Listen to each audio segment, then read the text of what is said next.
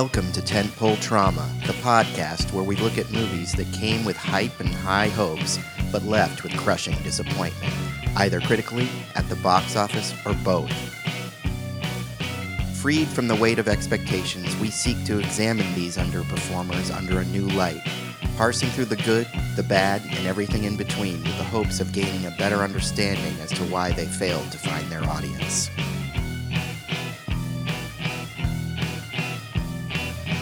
Warning there will be spoilers, so if you haven't seen the movie that we're discussing today, I suggest you stop the podcast and go watch it. Then, when you come back and listen, you'll get more out of the discussion. On this episode, we explore M. Night Shyamalan's Lady in the Water. Okay, I am Sebastian, and I'm here with Jennifer Hello. And Rodney. Hello. Thanks for having me back. Back again. Yay! This is what, like fourth time? I believe this is number four. Yeah. Number four with Rodney. We did John Carter, uh, the Nightmare on Elm Street remake, which you love. best movie Jennifer's ever. And Jennifer's Body. Body. That's right. Your other favorite movie. Yes. I- so, uh, if for some reason you haven't listened to those other po- uh, podcasts, Rodney is also the host of his own podcast. Rodney. Oh yeah, we'll, do- we'll do the the short spiel. Yeah, let's do the shortest possible. Uh, I'm the co-host of another podcast called Pod Forsaken with a P. Every week we do an episode on a horror movie you probably haven't seen. We do a little part where we talk about it without spoilers, and then we spoil the shit out of it. And if you want to hear me just argue with people about what makes a good horror movie, you should come check it out. What was the last one you did? We just actually we recorded earlier today. We did a double feature of The Curse of La Llorona with La Llorona, the the Shudder movie, the Guatemalan movie. Oh, interesting. Uh, turns out one of them is a good movie and one of them is a bad movie. Well, we'll have to tune into the podcast to find out. But uh, we're not here to talk about my show. We're here to talk about your show. And today on Tentpole Trauma, we are covering the 2006 M. Night Shyamalan film Lady in the Water. Woo! This uh, has deserves uh, to be on Tentpole Trauma for a number of reasons. Famously, before this movie, M. Night Shyamalan basically was untouchable. He had had four movies that were pretty big hits. You know, the, returns were diminishing a little bit, but, you know, Sixth Sense, uh, Unbreakable, Signs, and then The Village. The Village was when things, the first cracks started to be seen in the facade, although I actually kind of like The Village. Jen, I know you like it too. I do. Yeah, so but I, I I remember at the time when this came out feeling like I'm starting to see some cracks in the dam, you know, but all of his movies before this movie had been set up at uh, Touchstone, which was sort of the adult imprint of Disney. And this movie he conceived because he it came out of fairy tales that he was making up and telling to his daughters who were very young at the time. And you know, he's telling his daughters this story and he thought, "Hey, this would be a really great movie." So he wrote the screenplay and he sent it to the producers at Touchstone Pictures, the people he normally relied on to give him millions of dollars to make these movies. And he got really pissed off because the first executive he sent it to, she took her kids to a birthday party instead of like he expected her to read the script like that day like he like FedEx it over and like I'm sure she had to sign for it and everything and she took her kid to a birthday party so he was so pissed when she finally got around to reading it she didn't like it and that pissed him off even more so basically he took his ball and went home he decided to make it at another studio which was at Warner Brothers and this movie cost 70 million dollars Yeah. Which is ridiculous if you see the movie because it does not look like a 70 million dollar movie. The reason why it cost 70 million dollars, do you know why, Rodney? Isn't it because they built the entire apartment complex? That is correct. wow. the dingy apartment complex in which this movie takes place was all built from scratch in warehouse land in Pennsylvania. The reason why they did that is because M. Night Shyamalan did not want to have to drive more than 45 minutes from his home uh, in Pennsylvania, in Pittsburgh or whatever. Like most of his movies are take place in Pittsburgh, Philadelphia. Philadelphia. Sorry. It's the other Pittsburgh. Yes, so he w- demanded that this set be built and not be further than 45 minutes from his home, and he timed it when to the drive, and it was 43 minutes exact. So basically, this movie was a big temper tantrum, um, and the reason why it cost so much money is because he insisted on building the entire set out of scratch, and uh, yeah, that's why it cost 70 million dollars. Now, it made like a dismal amount of money on the opening weekend, I think about $16 million. It ended up only grossing $72 million total worldwide, which makes it a pretty big failure because a lot of times people see those numbers and they're like, well, if it cost $70 million and it made 72, then they made $2 million. And it's like, no, that's not how it works at all a lot of money goes into print and advertising plus uh, worldwide grosses are not the studios only get about half on the average of the gross from worldwide grosses they get most of the money in the states but only about half so the check did not clear at all on this movie and it wasn't critically well received either uh, but we'll get into that. So um, I was a big M Night Shyamalan fan, really at the time. Like I said, I I saw and liked all the movies. I loved The Sixth Sense. I'm one of those people that was just blown away by The Sixth Sense. I really liked Unbreakable. I liked Signs, and I liked The Village pretty much okay too. Jen, were you an M Night Shyamalan fan around the time of this movie's release in 2006? Yes. Uh, I'd seen all of those movies in the theater and um, continued to, even after this one, continued to see them in the theater. I always see whatever he's putting out. I even saw Devil, which he just produced because he was attached to it. I always give him a chance. Was the brand of M Night Shyamalan something you were aware of and enthusiastic about?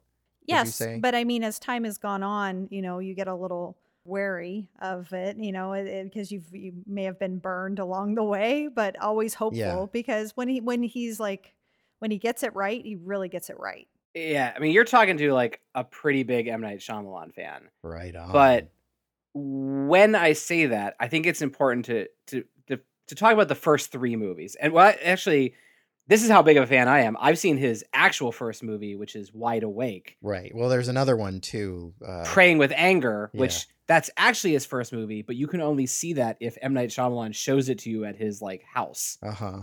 You've not been invited? Strangely, not yet, but I it's it's a mission. After this episode, he might not want to have me. Um, but I really love The Sixth Sense. Unbreakable is probably my favorite of his. Uh-huh. Signs, I basically agree with you. Those first couple were amazing, and The Village is very good. Yeah. I think The Village, there were things about The Village where I was like, this doesn't feel like a whole movie, but I liked it. So when Lady in the Water was was about to come out, I was pumped. I was like, it's the new Shyamalan film. I am in opening night. Uh, and and then I saw it. I was pretty much the same. Although, you know, I can't even say for sure that I was pumped for it when it came out. I did see it opening weekend uh, with a bunch of friends. Uh, but I remember at the time, I don't know if it was just the concept or the way the marketing was selling it. It wasn't really working for me just on that sort of marketing level. So I remember being pretty lukewarm about it. But let's uh, talk about the movie.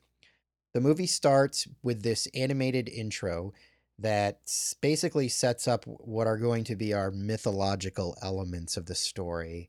There are these beings from this place called the Blue World, which I'm assuming is water. You know, there's these sort of cave like drawing images of these beings coming from the water.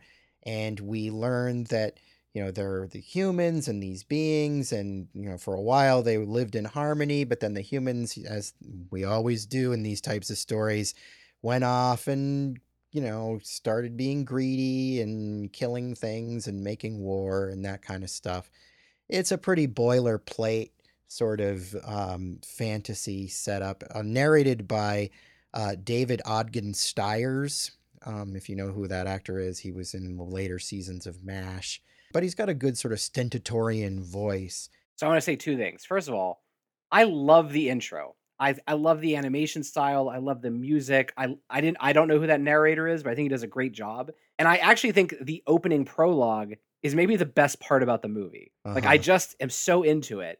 The other thing is, uh, I don't know if you guys have read the book "The Man Who Heard Voices" or if you know about it. I do know about it. Yes. So that is, if for anyone listening who wants to know a lot about Lady in the Water, there's this book called The Man Who Who Heard Voices, which is about M Night Shyamalan making Lady in the Water, and it's basically a journalist was given full time access. And in the book, they talk about how after they shot the movie and they screened it for test audiences, Yeah. nobody had any fucking clue what was going on, Uh huh. and that's when M Night Shyamalan was like, "What if I add an animated intro to explain some shit?" Right. So that prologue is like is like a bandage after the fact. which is kind of weird to me because as helpful as it may or may not be i feel like he explains things to death in this movie so i don't know if if this is the solution because i mean it's not a bad it's definitely not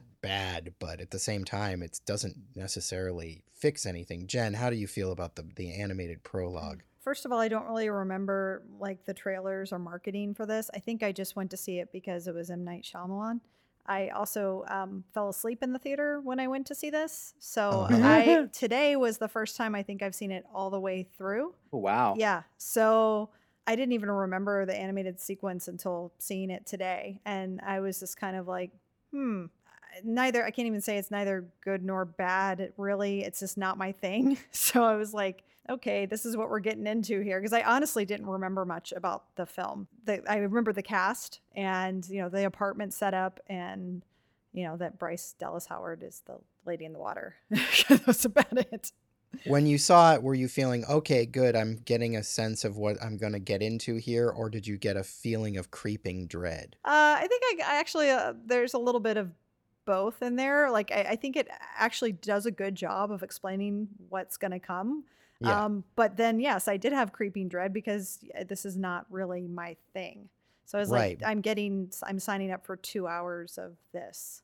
right and it should be said that fantasy is not jen's genre No. and this definitely is m night Shyamalan's take on fantasy Yeah, it's while it has a couple creepy things in it, this is not his standard like horror movie. no I mean, Unbreakable isn't a horror movie either, but like, like look, M Night Shyamalan does a very particular thing. Yeah. and this this movie veers off a little too far from like where his bread and butter is. Yeah. Like, cause I love Unbreakable, but I think it's because I also like superheroes and comics. So that's okay, you know, that that's not directly a horror film.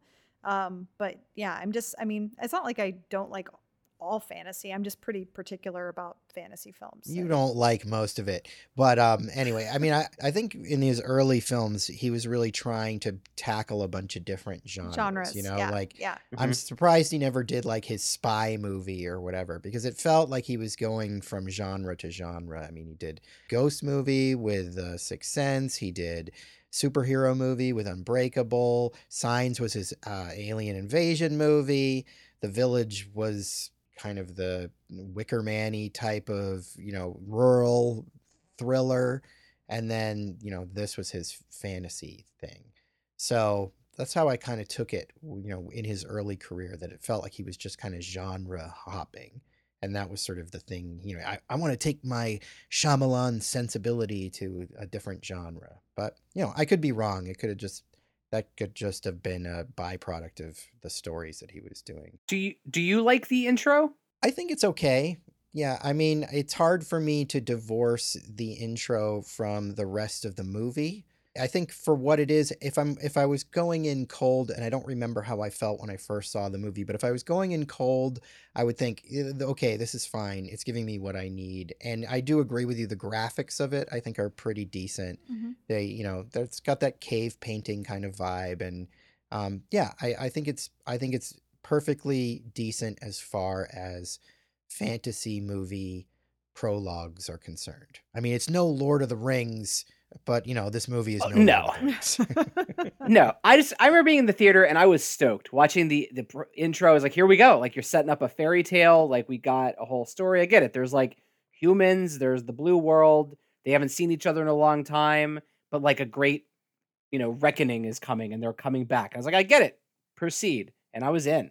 Getting into the actual story, our in character wise is Paul Giamatti as uh, the character Cleveland Heap, which is an amazing name. Uh, yes. uh, his sort of he is a you know superintendent in this massive sprawling complex that seems to be sort of out in the middle of the woods somewhere but it's a big giant apartment complex surrounded by woods and then it's got a big pool those are the sort of the main things you need to know and he is the schlubby superinten- superintendent but uh, he's also um, has a stutter. You know, we sort of get right away that he's our our main character, and you know, Paul Giamatti is doing a very Paul Giamatti performance, but leaning on the more sympathetic end of his his uh, skill set. And you know, I, I like Paul Giamatti. I think he makes a perfectly decent protagonist for the story. So I definitely don't have a problem um, with him. Jen, how do you feel about Paul Giamatti as Cleveland Heap? I, I'm a Paul Giamatti fan, so I I like him already. Um, but I do like this character. I like Cleveland Heap. Um, you have empathy for him right away. You can sure. tell Yeah. tell he's he's going through some stuff. Yeah. And um, I mean, I think his I think his performance as Cleveland Heap is great throughout the film. I, know, I, I you know we'll get into more of this, but I think all of the performances are are good. It's nothing to do with the acting. Mm, Oh, Jen. Oh, we oh. will get into this. Uh oh. Hard disagree. I think this movie might suffer from the highest ratio of bad performances across the board. uh, not going to argue with you there.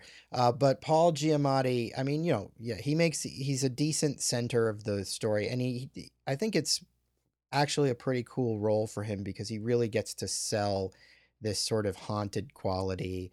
It's his haunted role, you know. I think every decent actor gets to play haunted at least once in their career, and this is it for him, and he does a really good job. to be clear, I agree that he is the best actor in the movie.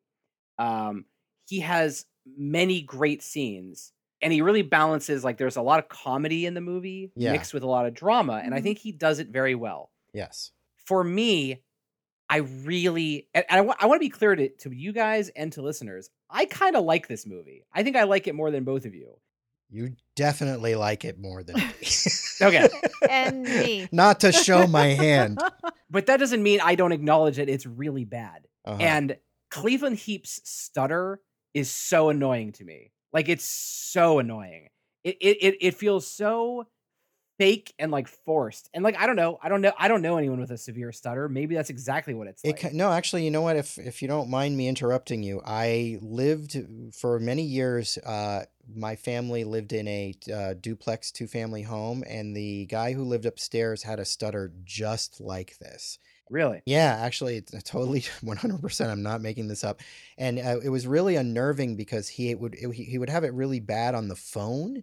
So he would call down on the phone and he, he wouldn't be able to start speaking. He'd just go and then say, and you, so it would freak you out. Like you'd pick up the phone, you'd think it was like a prank caller, or Like Black something. Christmas. Every time I felt so bad for the guy. He was a perfectly nice guy, but uh, yeah, and it did sound a lot like the stutter. So I can kind of vouch for the stutter. I can vouch Okay. for the stutter as well. I've I've been around stutterers too, so it's it's yeah, and, and it's it's just it just yeah, my heart breaks because it's like there's not you just have to let you just my your your reaction is just like you just want to help them get the words out, but like you can't do that because that's that's not um that's offensive in a way. I Yeah. think so. You just have to kind of just like sit with it, and yeah, it's I, I think I think he actually did a really good job with the stutter.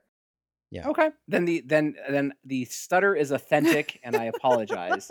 Well, and I'm not going to make fun of anybody stuttering or stammering because I edit my own podcast and I hear how often I sort of stammer and mumble mouth words really badly. And uh, I have total sympathy for people who can't talk well. No, speaking is hard, but it is hard. Um, but in in general, I do want to be I do want to be clear that I like I like uh, Paul Giamatti in this movie. Yeah. I think he's one of the one of the good things about it.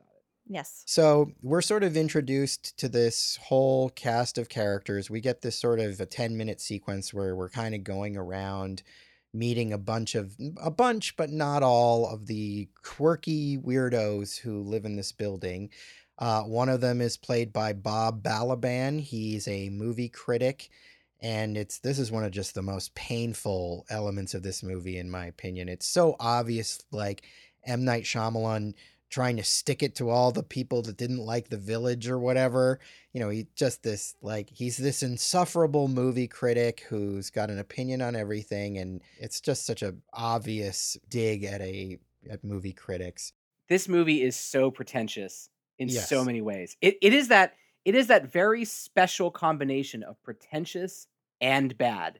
The the fact that he creates a film critic and makes him completely unlikable and has like multiple scenes where they basically talk about how being a film critic is like a he's like an asshole and who, what's his place to like say what the artistic intention is of like an artist. Yeah. And i'm like bro you need to calm the fuck down Yeah. right? Like can you just tell me the story about the fucking lady in the water? Why are we talking can we about just stick to narfs please? Yeah. no the the bob balaban stuff is is really painful. You could cut it all out and it wouldn't change anything. Yeah, it's I mean, and once you sort of know that that's what you're dealing with, I feel like the movie just all sort of takes shape in a really horrible way. you know, it's definitely his uh, revenge on film criticism. I mean, it just Yeah. felt it felt very purposeful. That that's that's about it. I mean, I, I like that actor also, and I mean, whatever. Oh yeah, Bob Balaban is a great actor. I I feel like to Rodney's point, he's terrible in this movie. He's putting in a bad performance. I don't blame him, but I think you know, I think what he's been given to work with is terrible and he's well, that's he's not able to rise above it. in any and that's way. kind of what I was saying earlier when you all when you all laughed at me when I said all the performances are fine because it's like look these actors that are just doing what they've been given like it's not like I- I don't think anyone is um making it worse than the material that they have if you know what I mean like that's no jen like a fine performance is like the russian bodyguard buying a bag of coke in an action movie he's like the deal is done and you're like that was fine this is bad. These people are all like they're all saying lines that were written for them. And I know from previous interviews that like M. Night Shyamalan is like really particular about people saying the words exactly as they're written. yeah. And because of that, nobody speaks like a human being. Yeah. Everybody is saying lines and they're like waiting for their turn to respond. Yeah. And so there's these, even the way we're talking right now, we talk over each other. But in M. Night Shyamalan movies, everybody waits for their turn and there's a pause between every line. Totally. Yeah. And it's like, look, Night, again, I love you, dude, but do you talk to people or is this how conversations are for you? Like he goes to the bank, he's like, I would like to withdraw some money. Pause. Okay. Please hand me your check. But I mean, I think to Jen's point, like, yeah, they're being forced to do it this way. So it's it's a little hard to to put the entire onus of the blame on them. You know, God, how how would you do it? You know, like, No, I, I agree. I'm not saying these are bad actors. I'm Yeah. saying their performance is bad, but whose fault is that? It's Right. M. Night Shyamalan. yes. okay Because Yes. there's not like there's not like one or two people you're like, oh, that's a bad performance. It's across the board. yeah, except for Paul Giamatti, who's like, I'm an expert actor and I'm gonna do, i'm just gonna rise above this. If you want to say the the sister, who we'll talk about later, the Indian sister, yeah. I think sh I think she's enjoyable. I feel like she's like a real person. Well, yeah, and that actress is uh, it's uh, so Sarita Choudhury. She's like a famous Indian American actress who shows up in a lot of stuff. She's way better than M Night, who plays her brother. But we'll get to Yeah. that. Oof. I figured we I figured we wait on oh that. yeah so one thing that's being set up while we're meeting all these kooky characters who we'll go into more detail later as they become important to the story uh, one thing that's going on in the background is there's this pool and the people are hearing there's somebody swimming in the pool when they shouldn't be um, you know he's calling in cleaning guys who are finding like long hairs in the drains and so you know there's this minor mystery of who's swimming in the pool which is about to get revealed in our inciting incident, which is Cleveland hears something going on in the pool. He runs out, and there is a naked woman in it, played by Bryce Dallas Howard. Well, he goes out and he slips Incorrect, Sebastian. It's not a woman. It's a lady. It's a lady in the water. I think we have to be very clear. It's a lady in the water, but what happens is he hears somebody in something in the pool. He goes out to the pool and then he there's you know there's a little wet around there, so he slips and falls at the edge of the pool, which looks really painful and you feel bad for him. But then for some reason he just rolls over into the pool. hmm This is one of the first uh, things that happens in this movie that you're like, why did that happen that way? Yep. Why didn't he just fall into the pool and hit his head? Why did he need to fall on the side of the pool and then roll himself over into the pool? There are so many moments in this film where it feels like M Night Shyamalan had to get home for dinner and he didn't want to like shoot as all the coverage necessary. Uh huh. And so it just feels like frequently important information is missing visually. Because I'm with you.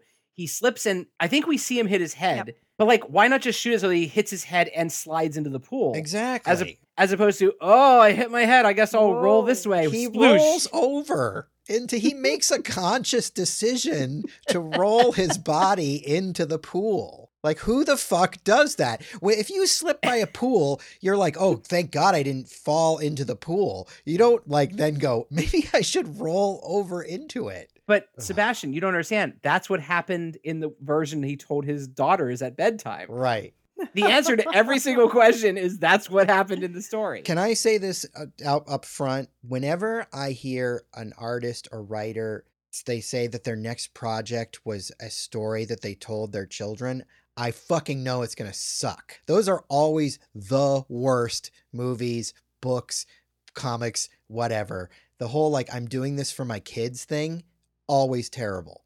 Do you have another example of one? Uh, I can't think of one. Well, I mean, like the Robert Rodriguez did those Spy Kid movies.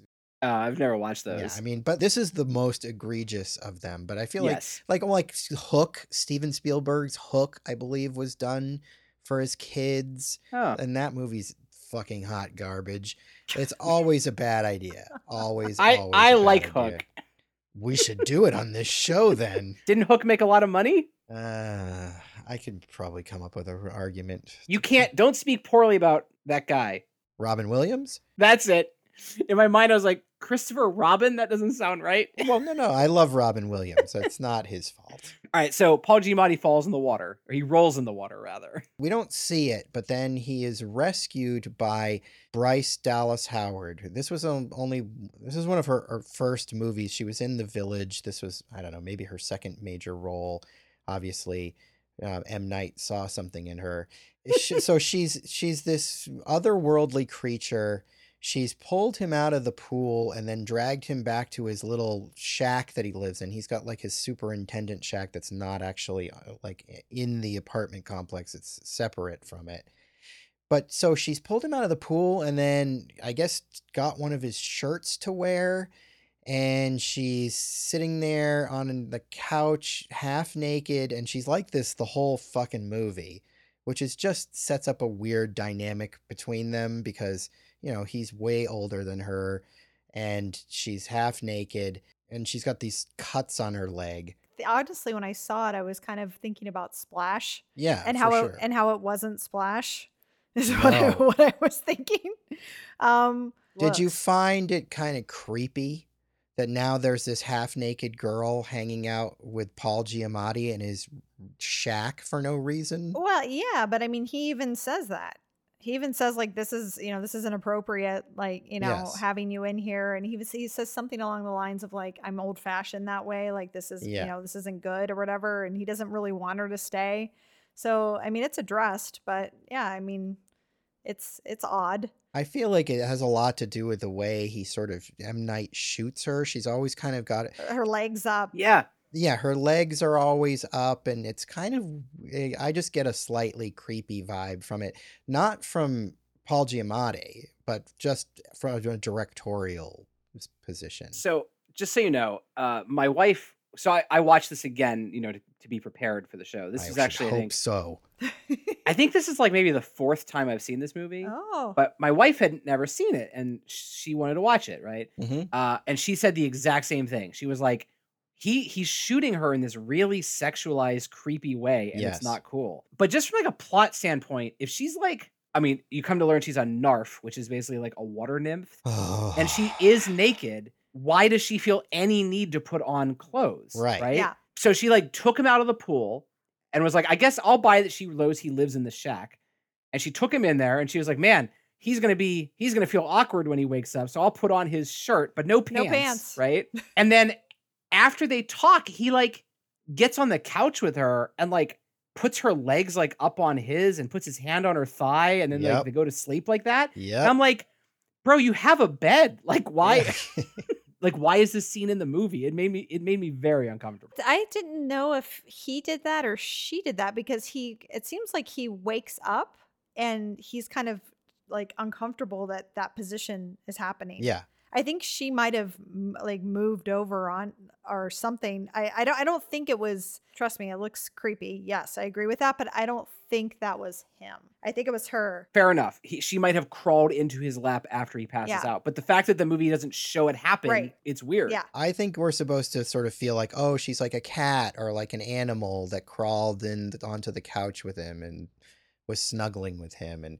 I mean, the way he plays it, he's like, oh my god, what's going on? You know, so he he plays it off fine and doesn't come off as creepy. But again, Yeah, again, that's fair. I feel like it's a directorial thing where I'm feeling like he M Night's being a little creepy about it. Yeah. And so when he's in her presence, when Cleveland Heep is in her presence, he doesn't stutter anymore. So we're immediately clued in that she's got some sort of magical abilities. She tells him that she's a narf and that she's from the blue world, you know, which is we've we we know about the blue world because of the introduction, but you know, she's a narf. All a narf is is like a water sprite or whatever, but the it's been given this name Narf, which I hate. It makes me think of Snarf, the character from Thundercats. Thundercats, Yeah. yeah. Um, who'd go Snarf, Snarf. Um, I don't know why I felt the need to do that, but anyway, uh, yeah. So I hate the name Narf. I hate all the names of the creatures in this. I mean, th- th- this is all the sort of things that is just an arbitrary taste issue. You know, I fucking love hobbits, and that's a fucking dumb name, but like.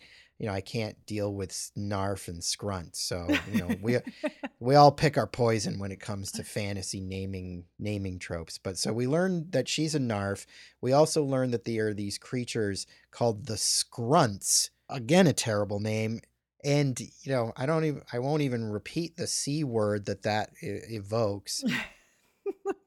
but they're these sort of gra- dog wolf creatures that live in the grass and they have grass for fur it's a it's a not terrible creature design. I think the creature design in this i'll give it points for imagination. I don't necessarily love it. Yeah, I mean, look, I feel like when this movie came out, there was a lot of criticizing it for coming up with the name Snarf or or Nar sorry, Narf and Scrunt and snarf and while the words themselves are stupid, I do agree. Like Scrunt is a it just doesn't feel like the villain of your movie, right? no But like, I'm not going to hold that against it. It's a Sure, fictional yeah. fantasy world. And if, if they're called scrunts, they're called scrunts. So be it, right? I think the scrunt, in theory, and in many parts of the movie, is really cool. I love the idea of a grass covered wolf that can actually lay so flat that it becomes a part of the grass. Yeah. I like the red eyes. Like, it definitely has a, a certain type of menace. And it injects into the movie an actual, like, like an ominous antagonist that feels needed. Because up to this point, you're like, what is this movie about? Yeah. And then when you realize, oh, there's like this demon wolf out there, that's cool. Unfortunately, there are like 50% of the time when you see it, it looks cool. And 50% of the time, you're like, that that looks very CG and stupid. I I like the idea of the scrunts. I also hate the name. I that's just me. I just don't like that name at all. But yeah, I mean, I, I think as Rodney just said, it like brings some danger. Some the stakes are are up here because we've got this thing looming out in the grass. Yeah, there's certain shots where it, it looks cool, and then you know later in the film you see more of it, and it's not so cool. But I, I think conceptually the the idea is cool to have this wolf-like creature that's grass. I mean, I think there's definitely some shots where it looks pretty badass. There's one shot where it goes um, by the camera, and you see that its tail. Its tail is kind of these like branches. Branches. Hmm That I think like moments like that, I, I enjoy the design of it, uh, you know, and and I can appreciate the thought and creativity that went into it. Um, I love I like creature design, so I'm always happy to see that. But um, I do feel like yeah, like Jen said, a lot of the times it doesn't look that cool, and it definitely looks very computer CG ish. One thing I noticed about this movie this time, and and it's funny because we we didn't get very far, and we intend to watch more of it, but we started watching Servant, and uh, the uh, the M Night Shyamalan show that's on Apple Plus right now, and he directed the first episode. And in that episode, he does these really sort of intense camera shots where he's like, he set up a, a, a two shot in an, in an, you know, it would just be in a normal show or whatever, it would just be two people across the table, but he set it up in this way so one character is really in the forefront and then the other character is way in the background. And I feel like there's a lot of stuff like that camera wise in this movie where he's taking these intentionally strange, or, you know, not strange, but you know he's he's making choices in where you know where he's putting the camera that either work really well or they don't work at all. I mean, I, I- it's not a plus or minus. It's it's kind of just depends on how every scene is going. Like the the movie starts with a real close up on Paul Giamatti's face as he's you know trying to kill some kind of Bug or pest. something. Yeah. that we don't even know what it is, and people are screaming in the background because they're afraid of it. And you know we're right on his face. You know, there's a few scenes where we really get right on people's faces, and they're almost looking right into the camera. You know, it's a, it's a thing he does, and it either works or it doesn't. Unfortunately, in this movie, I feel like it kind of hurts the movie a little bit because he's trying to do a fantasy movie, and it kind of brings you out of the the fantasy uh, idea i think i think if if this movie was shot with a more sort of classical approach i think it might actually help the story a little we didn't talk about the part. Maybe maybe this is a little later, but like he comes back in and she's taking a shower and she's like naked in front of him. Yeah. yeah And he basically says to her, "Please put some clothes on," but he doesn't stop looking at her. Right? Right. He's like still staring at her. And I was like, "Yo, creeper! Like fucking avert your eyes." Wouldn't the? I, it felt like the actor Paul Giamatti would say, "Shouldn't I look away?" And M Night Shyamalan was like, "Are you the fucking director? I'm the director. I had this place built for sixty million dollars. Fucking look at her. Look at her naked form." yeah and he said, "All right, boss." It's just such a weird choice because there are so many things that happen. I mean, obviously, in reality, okay, if this you know pretty naked girl just showed up, there these things would come up. These awkward moments would arise. I mean, and you know, when you're trying to address something in reality, that's all fine and good. But then there are so many other things in this movie that do not take reality into account. One of the major things basically is everybody getting on board with this fucking insanity. Yeah. You know, like we're we're gonna be realistic about we're gonna be realistic about how you deal with a naked woman, but then we're not gonna be realistic about like I mean, if I lived in this fucking apartment complex, I'd be like, fuck off with this shit, dude. like, yeah, dude, I pay my rent on time. Leave me the fuck alone. yeah, like, literally, that's why M Night Shyamalan doesn't show any of those scenes. It's just like Paul Giamatti will be like, "I talked to so and so, he's on board," and then they're on board, and you're like, "Where's the scene where you like convince him about the narfs and the scrunts and the blue world?" Right? yeah. Like, wouldn't someone just be like, "Bro, you've just kidnapped a teenage girl," Yeah. right? Yeah. well, yeah, and this this theme keeps coming up because then later, um, the uh, the Indian uh, brother and sister, the sister is like Cleveland. He's got he's a player and everything. Like it's Yeah. a great thing that he's Yeah. hooked up with this jailbait. oh. like just ignore it you know like you're gonna ignore everything else why are you paying any sort of attention to this element of it you're just by drawing attention to it it makes it even creepier so then we move on to um so you know the narf has told cleveland you know these things about her and her world and what's going on. And so cleveland decides to go to uh, Young-Soon, who's played by an actress named Cindy Cheung. She, I believe, they're supposed to be Korean because, I mean, of course, this crazy shit happens to you. You're going to go right to the Korean people who live in the apartment and be like, hey, have you ever fucking heard of a NARF? Well, I think first, first, the Narf. Her name or her name is Story. We didn't even talk about that. Oh, right. Yeah. Of course. Like the most eye rolling. Oh my God. And, eh, oh, okay. Anyway. Dude, you know it's funny because it's like I totally agree. Like, why would you name her Story? That's so dumb. Because you're I'm- telling a story. This is about the power of stories. the title should have been a Narf named Story. I remember being in the theater and her being like, "My name is mm. Story," and I was like, "No, it's not. What's your real? Come on, I can't be." And then they kept calling her Story, and I was like, "Okay, I guess her name's Story." But I think she tells him like, like I forget the order of things, but I think she says, "Yo, I'm here to like make eye contact with someone. That's my purpose." That's totally how she says it too. Like, yo. Yo, I'm from the blue world. You got to watch out for the scrunts. Fucking represent the narfs. But I thought he goes to I thought he goes to that woman because she's a college student. She's like well read.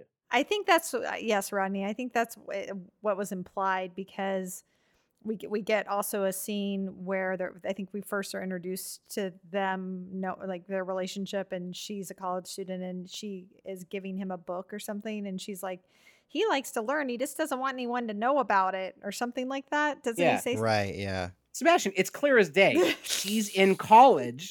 And he's like, I know that girl. She's in college. She must know about narfs. And then he goes and asks her. Right. Because don't that's you what get? you learn about in college is fucking narfs. Narfism. Well, I just went to the most racist place and thought well, he was going to her because she's from another culture and therefore must know this crap, which she does. She does. You can't argue that. But it's really her mom who knows the lion's share of this expository nonsense that we're about to go like this ah. this grueling, like torturous and never ending exposition dump that goes throughout the whole movie begins Yes. um, with her mother. We learned that the Narf is the chosen one. Oh, no, we- learned that Cleveland is the chosen one.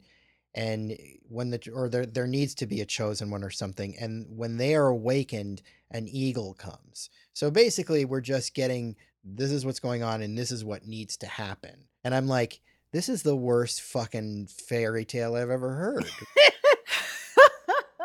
I- I, I, I, I could be wrong about the order. You're you might be right, Uh, but like you are definitely right about the fact that this entire movie is just constantly explaining new rules yeah. all the way up to the final couple of minutes, and it is so inexcusable and so fucking dumb. Like you had an animated prologue, put it all there, right? Like Right. just get it all out, and then we can follow instead of. Why are you telling me about the guardians and the guild and all this shit, which we'll get to oh, later? oh yeah. And well, and at one point too, I even feel like the doesn't the critic say something like, "Oh, and characters just go around talking what they're saying and blah blah blah." You know, it's like his way of being like, you know, I don't care. I ma- my characters go around and talk and say what they're feeling, and like, you know, it's just it's such a defensive. Though the critic character just kind of keeps coming in and being like M Night's defensive ego against everything Yeah. and he, like he knows he Ugh. knows that this is like not the way you're supposed to tell a story and yeah like but he but yet he's doing it. He's doing it in this the most painfully ham-fisted ridiculous way. Like it's almost impossible to pay attention to because your logic centers are just firing off like constantly like you're like okay this is the dumbest shit i've ever heard and nobody's acting like it's the dumbest shit I've, they've ever heard. Yeah, I, I do have to say, Paul Giamatti gets on board with her being a narf from a magic world very quickly, and he's just like, You'd "Oh, be like, what fucking loony bin did you come from? yeah, like, why is your first assumption this girl's not? She's on LSD and she jumped in the pool, Yeah. right?" he just like wakes up and he's like, "You're not from around here, are you?" And she's like, "No, I'm a narf." And the scrunts are after me. He's like, "Oh, that man, I gotta help you." Right. Hey, hey, neighbor, do you what do you know about narfs? She's like, "Not much, but my mom knows everything, but she only tells it in little pieces." It's just painful. Is uh, just drawn out. Like, just are you kidding me? We're going back to the mom again. You know, often we talk about how like studio interference ruins a movie, but sometimes the studio is there to make things keep things in line, right? Oh my god, Because for sure. this is clearly like M Night. This is what this is out of every movie by M Night Shyamalan that you have seen. This is what actually is going on in M Night Shyamalan's head. This is the one movie where he got to do whatever he wanted, Yeah. and you and now you see what what that's like. This is what happens when no one tells him no. Exactly. I mean, you know, this is why the Star Wars prequels are terrible. You know, it's this person who's just been you know, been has surrounded themselves by yes men. In this case, he literally left the studio that was bankrolling him because he wasn't liking how they were being. It wasn't even they were saying no. He just didn't like their attitude about it. So yeah, that's that's how deep down the rabbit hole we are on that. But I I will say this: I do enjoy the comedic element that um, Cindy Cheung as the young Soon character brings to it. I think she's a fun character. You know, uh, if I can try to find some fun in this torturous experience, I do enjoy her kind of comedic moments. I like when she says, "Okay, Mister Heep." You know, I mean, it's it's kind of a little offensive, I guess, in some ways, an Asian t- stereotype. it feels offensive. But he tries to temper it because she's kind of cool and she's got like dyed hair and she's goes out clubbing. I mean, I don't know. It probably is offensive, but I'm at least sort of enjoying her screen presence. I like her too. I mean, I feel like it's a real, it's a caricature of a person, you know, and it, Yes. and yes, is is offensive. But I, I do, I think she's, I, I think she's an enjoyable actor, and I, I do like the character. I think she's funny, and that she's like pulling all this shit over on her mom, and her mom's like just yelling at her in Korean all the time, and Yeah, I, like look, she she is entertaining. She certainly like breathes life into the movie. That's all I'm saying. yes, It's like at least when she's on screen, I'm somewhat more entertained. it's just it creates this weird problem in your head because she is delivering the important narrative information about this like mystical epic tale but every time she's doing it it's presented in this goofy funny way right Yeah. and so the shit that you need to know is being delivered in this like it's like making fun of itself and it doesn't help that like it's hard to understand some of the things she's saying like when she talks about Tartutic you know and i was like i don't know what the fuck you're talking about Well, the Tartutic are the evil monkey law keepers who Oh, are I know. who are evil, but they also keep the law. And I do like them because I'm a big fan of all things simian. So they are kind of my favorite thing in the movie, even though they make no sense. i don't think they're evil they're they're scary looking but they're they're the law you're you're right they're the lot. I law think he keepers. says they're evil. I don't know. Whatever. Who he, cares? he, whatever. They were set up to be scary as well. yeah. but then you know they they handle shit I, I i knew as soon as i saw them i was like this is going to be sebastian's favorite thing because he loves as he said all things simian so i'm like are you are you a big congo fan I kind of do like Congo. It's Okay. terrible. Maybe we should do that sometime. i like congo too Congo is so dumb. But anyway, what I don't like in this movie, I mean, there are a lot of things, but the thing I am, think I hate the most is comes gets set up next, and that is that story, the Narf needs a writer to to speak to that that a writer who is writing something important. And so we get this sort of sequence where uh, paul giamatti is going around the complex looking for somebody who's a writer who's writing something important. And we meet a bunch of characters here. We meet mary beth hurt who's this older lady mrs bell and she takes in animals and we see a butterfly by her that's going to come into play later. We get jeffrey wright as mr dury who's like a single dad who's got a, a young kid and he likes to do crossword puzzles and his son likes to look at cereal boxes and find weird meanings in them that'll matter later of course. Uh, we get this group of guys who just hang out in a room smoking cigarettes talking shit i guess um, one of whom is jared harris who's like a great actor and like what the fuck is he doing in this like he he doesn't even have i don't know if he has a line or he like no he no says he, some- he's like he's like the leader of the smokers He's the leader of the smokers, but it's not. He's ugh, this, like, why do you put put this good of an actor in this minor of a role? And then the worst part, we meet M Night himself in the movie as a he's li- uh, living with uh, his sister in the movie, not in real life, played by Sarita Choudhury, who's a famous Indian American actress.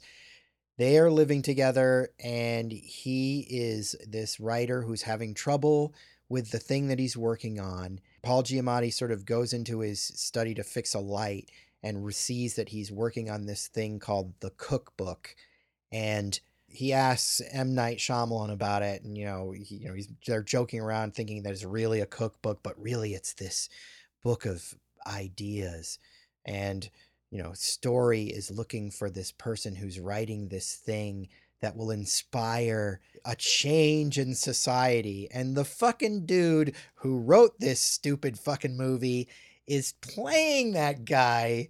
Has there ever been anything ever in the history of movies, so a bolder display of unwarranted ego in the history of cinema? I don't know if there has been. Rodney, what do you think? I I would really have to take some time and some internet searches to find one, but it really it really takes a certain kind of person to create a character who is a writer whose writing is so important that it will change the world and then cast himself in the role of Right. that character.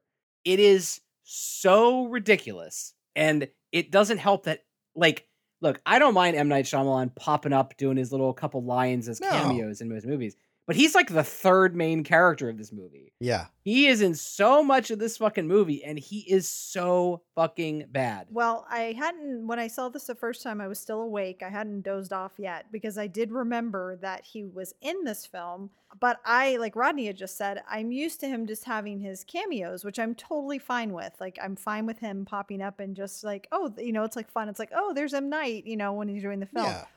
What I didn't remember was I remembered he had a what I thought was a cameo, but what I didn't remember until we watched today is that yes, he's like made himself so fucking important. I I just can't even. I just can't even. Like with the with what his what he's writing, like that we're going to like have him as like one of the main characters for the rest of the film. Like I it just the whole time I'm just like are you kidding me? Like I, I just was not when I saw him this watch, I was like, oh yeah, he's in this. Like I didn't remember he was in it for the rest of the film. He's in the movie more than the scrunt. and not to the film's benefit, I might add. Uh, I do want to say that the premise is something I like. This is one of the things I really like about the movie because they set this up in the intro that like what the Narfs do is they have like they inspire creative thinking in humans, right? Yeah.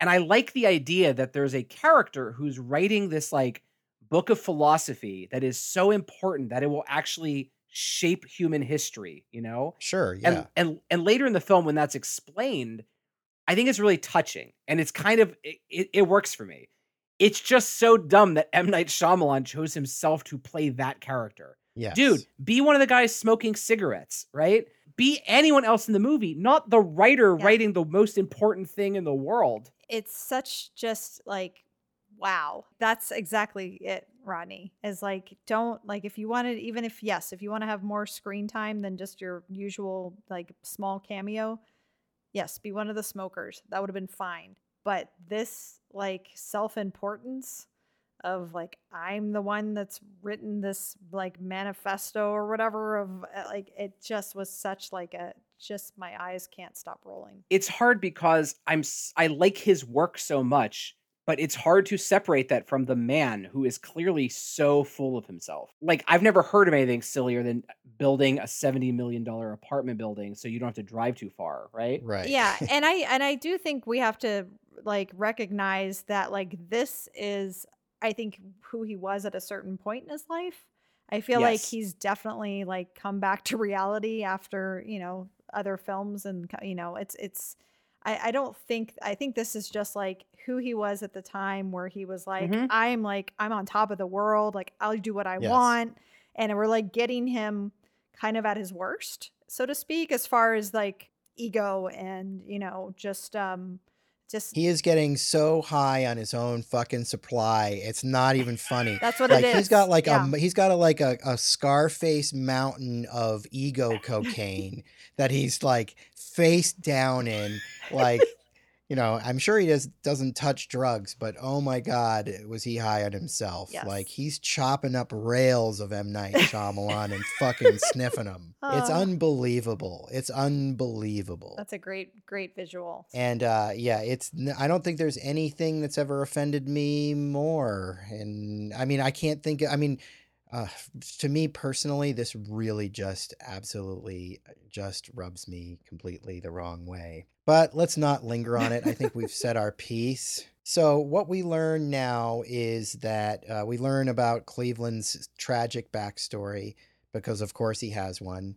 He was a doctor, and his wife and child were killed by a burglar. I'm assuming he wasn't home or whatever, and he came home and they were dead.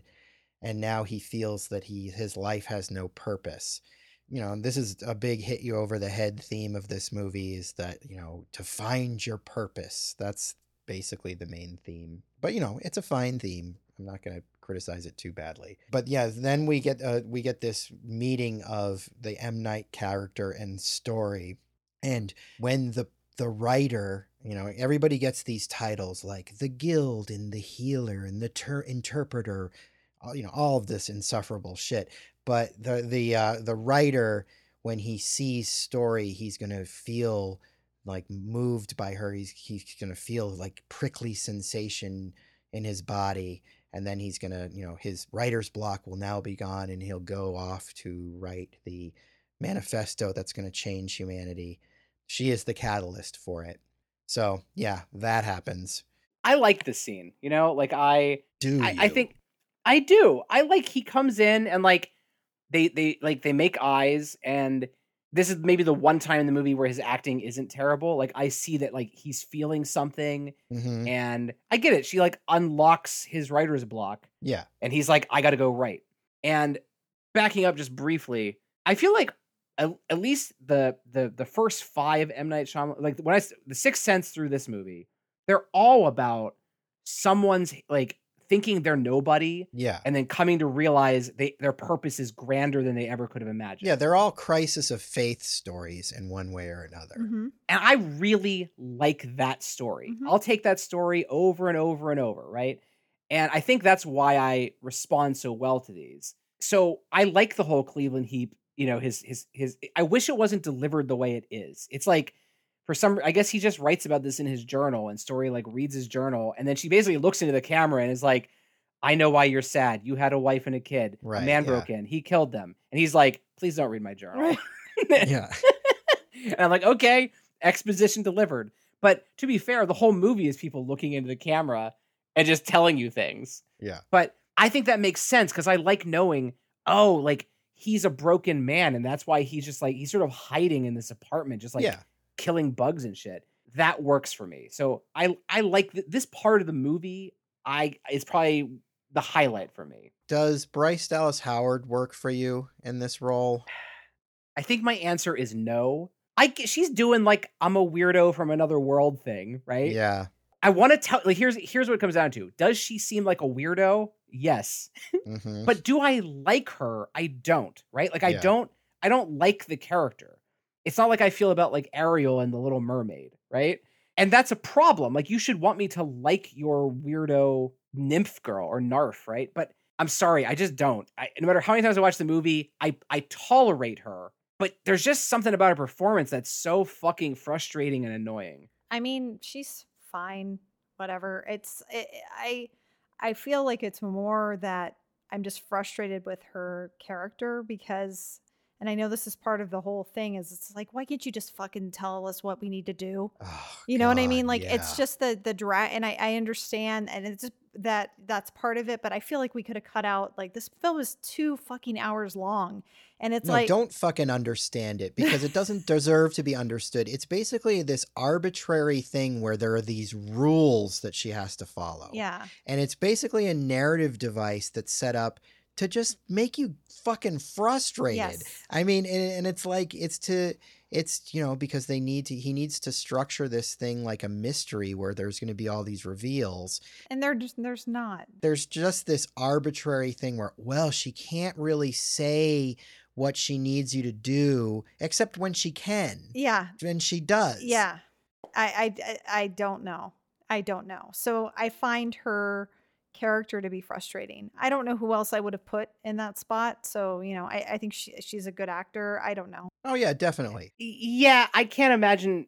It's not like putting a different actress in the role would change it. The character itself is is frustrating. Yeah. And yeah, like like I get that you need some mystery, but just how about you just fucking explain to me all the shit I need to know instead of us having to go to like you know the Korean mother three times, right? Yeah. Like there's no reason for her to be like, oh, there's rules, but I can't tell you. Right. Uh, why? Why not? Because she tells her Paul Giamatti a lot of other things. Yeah, exactly. That's exactly my point. And then going to the Korean mom and getting her version of the the bedtime story, which isn't like completely accurate because it's a fucking bedtime story. Like who knows what her her grandma told her? You know what I mean? Like it's not like written in stone and like because as we find out, I mean, as we go along with the story, it's like just wrong turns everywhere and, and interpretations on t- up on top of interpretations that are wrong. I don't know if I agree with you. I think it's like 90% accurate. I feel like pretty much everything the the mom says comes to pass. No, I mean they or or I guess maybe they're misinterpreting it or something because there's like there's people that she says that are players in this whole thing that aren't at all. No, no, but I mean, she says like basically Paul Giamatti picks the wrong people. Like he's he identifies them incorrectly, but they're Yes. still they're still those people. Like there is a guardian, there is a healer. I don't know if there is a guild or not. Well, a lot of that stuff comes out of this extremely frustrating scene that will come later. Yeah, we'll, uh, we'll come to let's that. let's we'll, we'll come to that because it doesn't all come from the the Korean mom. She kind of gives the overview, but then once we get into like more details, we'll, we'll get to it because I fucking hate that scene. What at this point, what happens is Story tries to go back into the water, which is the pool, and she's attacked again and um, scratched up and everything the by the scrunt. And this is a, a thing because the scrunt wasn't supposed to attack. The scrunt is breaking the rules so now we have more rules. And like it's funny rodney because i think of you a lot when rules and stuff come up because you're i feel like you're a real stickler for the rules I am. I'm a rule stickler. you are a rule stickler and i feel like the rules in this movie are just so arbitrary and they're just like thrown like okay so now the scrunt can't is not supposed to attack her because she's seen the she's seen the the writer so she should be able to go back to the pool.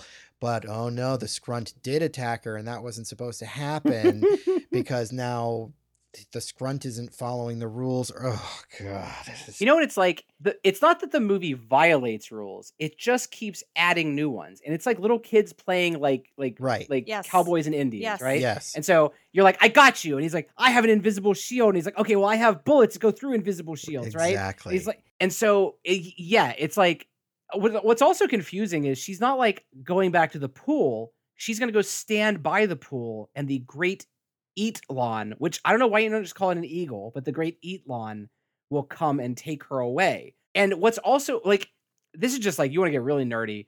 When how long has she been in the pool? Because that's a whole scene we can talk about later when he goes. Well, it's coming up right after this, basically. But yeah, she gets attacked, and it's like, oh yo, I I I did I thought you're supposed to just get picked up, and she's like, well, clearly that scrunt didn't get the memo that like he can't attack. Then it's like, why can he attack? And is this when we find out she's like more than we know? I'll let you narrate. Sebastian. She's the Madam Narf, which is a super special Narf. right. Okay, so she's not just a Narf. she's a Madam Narf. And like we're supposed to be like, oh my Ooh, god. ooh, You mean this whole time I thought I was just watching a Narf, but I've really been watching a Madam Narf? Oh my god. How is this story going to resolve? and so like I'm not sure why the scrunt would even be there. I guess I guess he came specifically because he knows she's a Madame Narf. Yeah, they say the Scrunt like will do anything to stop a Madam Narf. So that's why he's breaking Right. the rules because it's so much more important. the stakes are high.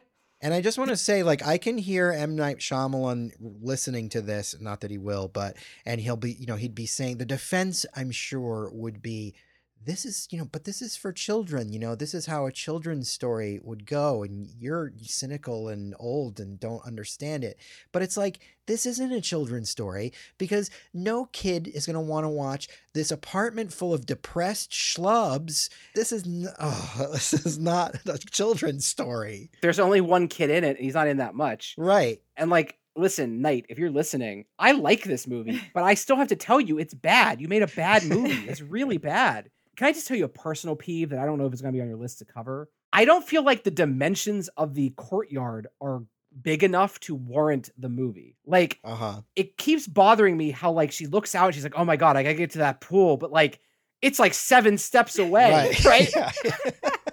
and there's like somewhere out there there's a killer scrunt but like there's only like six square feet of grass right like it's not that big yeah totally and so like i get when you watch the village you're like those monsters could be anywhere in the woods but like the whole movie is based around the fact that this girl can't like make it eight steps to the pool It'd be like if a parking lot, like I need to cross the parking. How am I going to do it?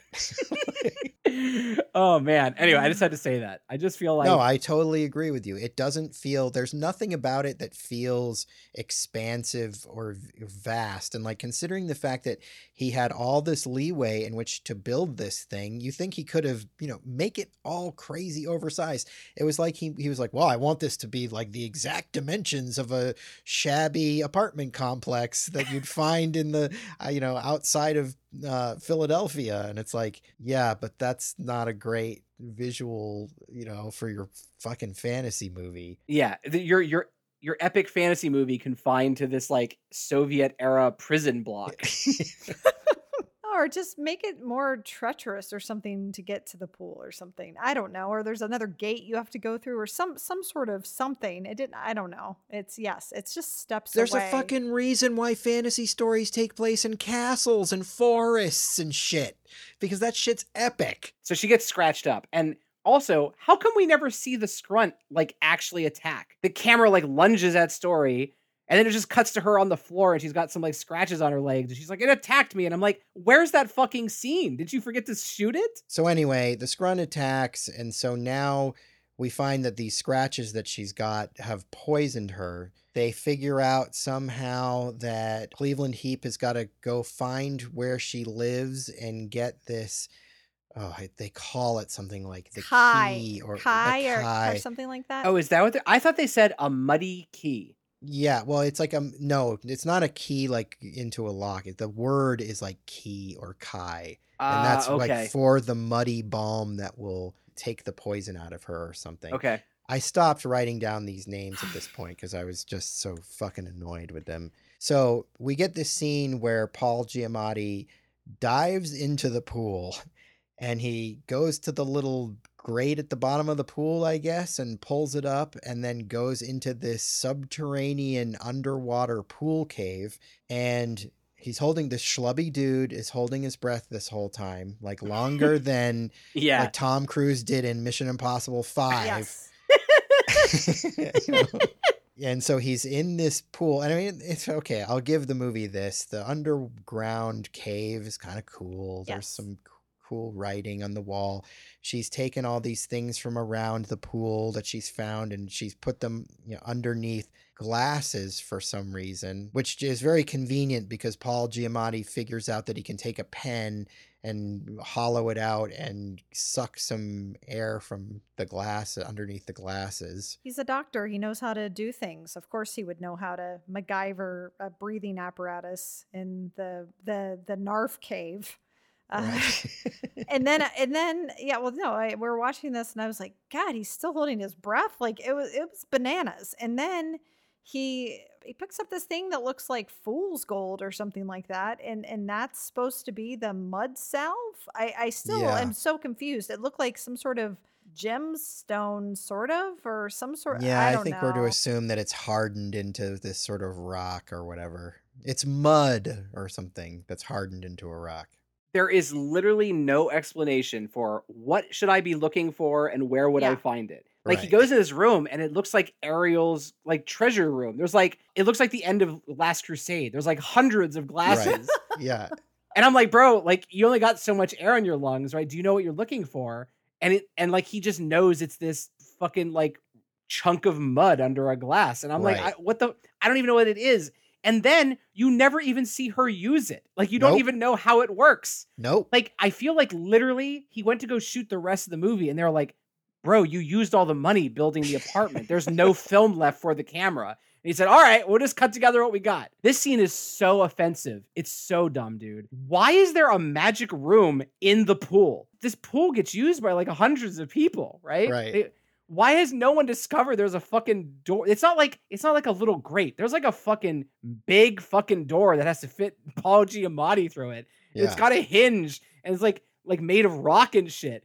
Like no one's ever noticed the door. And also, what the fuck? Why does she have a room there? I thought I she just came on a I thought she came on a mission and once the mission is done, she goes home. Like, how did she get to the pool and then there's a like cave waiting there for her or something? like, did the eagle drop her off one day, like in the middle of the night, and was like, just the, here's your new place. There's a there's a there's a room under that pool.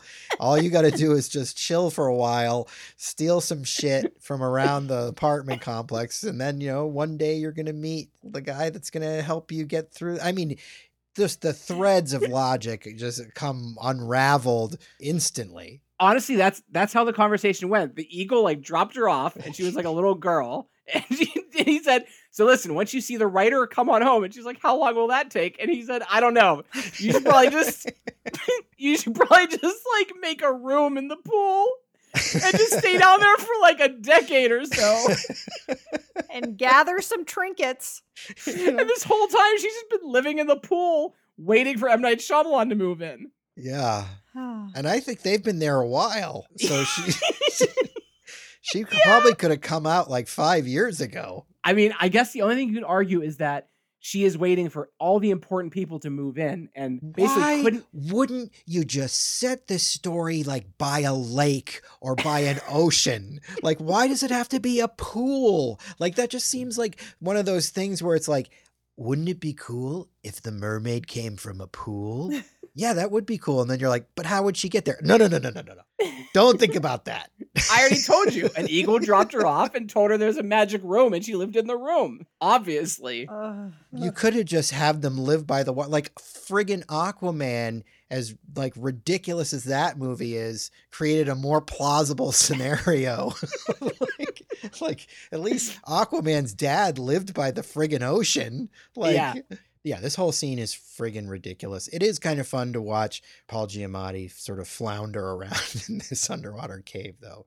Yeah, he gets out of the pool, and we learn about the Tartutic, the monkey law keepers, and we learn about Madame Narf and how she's a special Narf, and we get more about how M Night book M Night's book is going to lead to great change. I mean, it sounds like I'm frustrated with this movie already, right? But the reality is, I'm not as frustrated nearly as I'm going to be. And I mean, I feel that this movie is really proves the sort of point that when you're enjoying a movie, you cut it so much slack. I listen to a lot of podcasts and I listen to a lot of people tearing shit apart, like the way we're tearing this movie apart now. And it's always funny to me the sort of hypocrisy that goes on. Like one movie will have just as many plot holes as some other movie, but because the movie worked overall, they don't tear apart the plot holes. And then when they hate the movie, every single stupid little thing bugs the shit out of everybody. Like that's just the way it goes. The reality is, most movies, if they don't deal with strict historical reality, are full of fucking plot, plot holes. And you can always find them if you want to look hard enough. So I don't really give people credit like, oh, you're so smart. You figured out a plot hole. I also think a lot of times that the people who make these stuff, they know the plot holes are there. They just don't fucking care. They want to just, you know, move the story forward. There's plot holes through lots of movies, but you don't care because the movie is so fucking good. I mean, this movie isn't good. So, like, I'm not loving all the plot holes.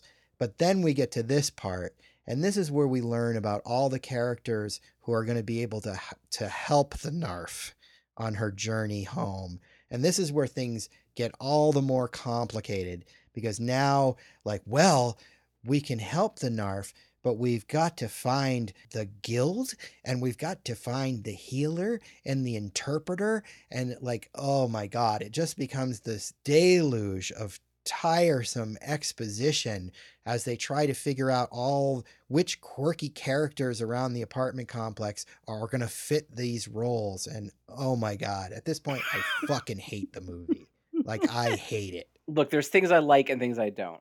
I like the idea that all these people have been drawn to this apartment building because they all have like Sure. unfulfilled destinies. yeah i don't dislike that idea I'll tell you, in this viewing, it occurred to me what. Let me just put it this way: I think the music in this movie is really good. I think it's Mhm. James Newton Howard, right? yeah And there are multiple sequences when someone's explaining something and the score is like swelling. It gets to me, and it, I'm like, oh my god, yeah, this is cool. But this time watching it, I was like, I feel like I'm just being swayed by the music because what's actually happening here is stupid. like, I I hate how they're like, she's like, I can't tell you anything, and so M Night Shyamalan's sister puts her in the shower and is like, how about I ask you questions and you don't have to say anything, just like touch your hair or or like touch a body part, yeah and that way I'll know it's a yes. And what proceeds is like the world's most awkward Q&A session and I don't know why. It's like are you trying to tell me that like the mystical magical rules of the Narf kingdom can be broken by like such an absurd childish rule of touching your ear? Yeah, the sister character explains that when she was a kid, she would, to not get her friends in trouble, she developed this way of communicating with her mom where she would raise or touch her ear or whatever instead of actually ratting out her friends. And so, you know, this is why they're playing this game. But the reasons as to why she can't just say what she needs are never made clear. It's just one exasperated sigh after another from here on out, really. I mean, it's just so much explaining, but then not explaining. Like you like you said, it's like, oh, we get the whole like the sister saying, you know, this is why I did this, so I wasn't narking on my friends. And not to mention, like she's doing way more than touching her ear. It looks like she's like like a baseball pitcher throwing signs to the catcher. I don't even know what's Yeah. going on. Like what ha- and there's way more like hand gestures. I can't keep up. But like, yeah, we, we don't know why that's okay. Like, it's just. Well, right, and she's making these hand gestures, and then the sister character is like, "That means we need a healer," and like the the extrapolation going on between yes. this like shower gesturing, like, "Oh, this is what we need," like, and everybody's just convinced, like, "Oh, this is definitely what it what it is." It reminded me like when I was a little kid in first grade. I convinced my friends that I was a werewolf and that I was going out at night as a Yeah. werewolf killing people and like Wow. they believed me like In college, I once convinced a girl that pastrami was a vegetable. And at first she didn't believe me, and I just kept insisting. And then she was like, "Really? That's fascinating. I had no idea." And I was like, "No, it's fucking meat. What are you talking about?" right and i i mean look and maybe not to get too political or whatever but maybe just the world we're living in right now makes this all the more hard for me to deal with you know Yeah. like this scenario in which somebody's just saying a bunch of shit that's like makes that has like is completely insane and everyone's just going along with it and like extrapolating this ridiculousness from it it's just really hard for me to take it was hard for me to take then but i think now it's even harder for me to take Here's the thing that I think this is what this is this scene that really runs the movie off the rails. And and I think here's why, right? Because a more easy to understand version is like this this Narf comes to the world, she has a mission, but she's like going back home is really dangerous. And I need these things. I need the healer, I need the protector, I need the guild, right? And then the movie would be about getting her home. But the movie's rules are that like she really just has to like get a ride on the eagle. But there's the fact that she's a Madame Narf is what causes the scrunt to be able to attack her, which ruins the whole thing. And then it's like basically there's a contingency plan in the rare exception that if there is a Madame Narf and it gets attacked by a rogue scrunt, in that scenario specifically, then there's a guild and a protector and a healer and an interpreter, and they'll all be needed. And I'm like, bro, why are you overcomplicating it? Just give me all that shit at the beginning so that it's a mystery as opposed to an hour into the movie. And I think, Rodney, that's why I was saying earlier regarding um, the Korean mom's telling of the tale. And I was thinking that she had gotten it wrong because of what you just talked about now. Because it's like, oh, there's this special circumstance and this and that. And so that's I think that's where I got confused. Yeah, well, I think it's like she tells the story and then store. she tells the story and then the character story gets attacked, and then Cleveland goes back to the Korean woman, and she he's like, "Why would a scrunt attack a Narf?" And she's like, "Oh, well, if it were a Madam Narf, Okay. Then it would happen." And he's like, Yes. "Oh, well, say that's the case. Tell me more, okay. right?" Okay. Right. Yeah, That- that's what it was. Okay. Because that all makes sense. Sure. so th- what they determine they need to do as they're so they you know they they have this whole extrapolation where they figured out all these different roles that they need to you know figure out who's who and of course the guys that are the smokers of the guild and of course the, the woman with the cats is the healer and of course uh Jeffrey Wright with his crossword puzzles is the interpreter and blah blah blah. They he gets them all together. They're all on board. He, he explains you know cleveland explains to them that that's what their role in this insanity is and they're all like oh ok- okay cool yeah hmm sounds about right. But they determine like the thing they need to do is they need to throw a party a block party. They've got to throw a block party so that they can can throw off the scrunt The scent with the scent of all these people. yeah, That of was- this yeah. rager, this rager, this kegger. like you know, if your fantasy fantasy story involves a kegger, you've gone in the wrong direction. I want you to just imagine someone knocks on your door and it's like your upstairs neighbor and he's like, "Yo, Sebastian, Jen, I got to ask you guys a favor. Listen, there's this girl who's actually from a Magic Kingdom world, right? And she's being hunted by this grass wolf and I need your help because she said you're the chosen wayfinder and you're the lockmaster. Will you come help me? Grab your guitar, Jen, grab like a compass, right? And you guys just instantly going like, "We're here to help." That's what the neighbors are. the movie just skips over all of that. Every single person in this apartment building is like, "Absolutely, I'll help you on your mystical quest to get this kidnapped girl home to her eagle companion." Rodney, I wouldn't have even opened the door. Everyone in this building is so talkative, except for the the critic, because the critic is unfriendly to everyone. Can you imagine if this happened No, in our apartment no, in North no, Hollywood? That's why Jen? I'm like, no, that's why I was like, I wouldn't have even opened the door. I would have looked out and been like, nope. Like all it would take is a scene where he gathers everyone, like you know, in his hut.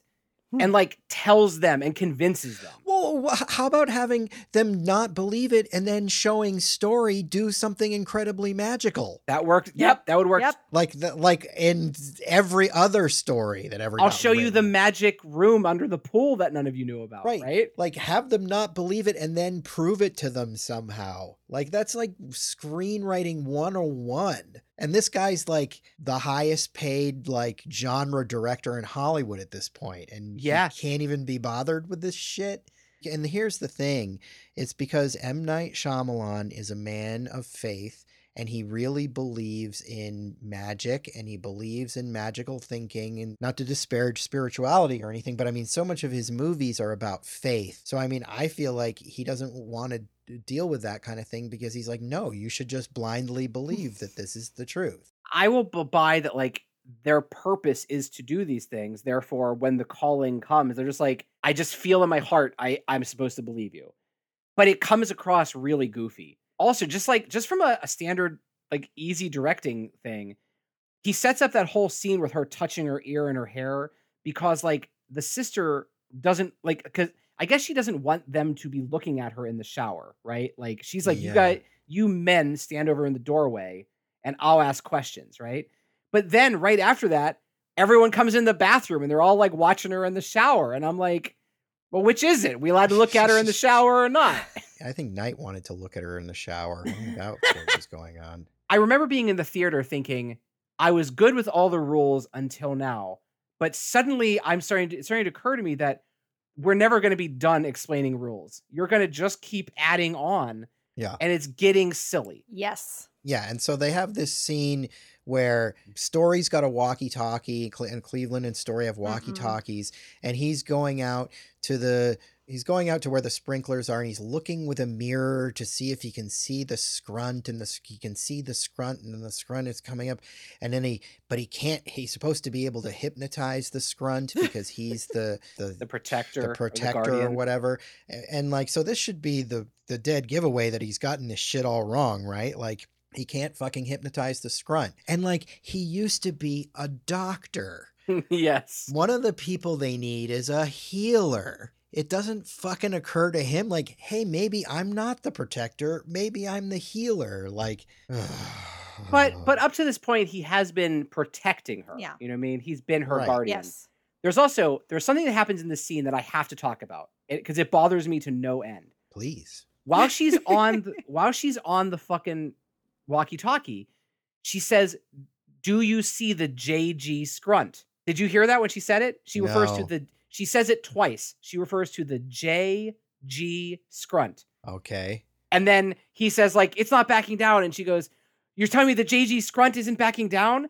And to this day, I cannot find out what why does she call it a JG Scrunt? I've gone on internet forums. Uh-huh. I've literally I, I'm not joking. I have tweeted to M. Night Shyamalan to get an answer, and I have not gotten an answer. Go back and watch the scene. She, why does she use the letters JG? No.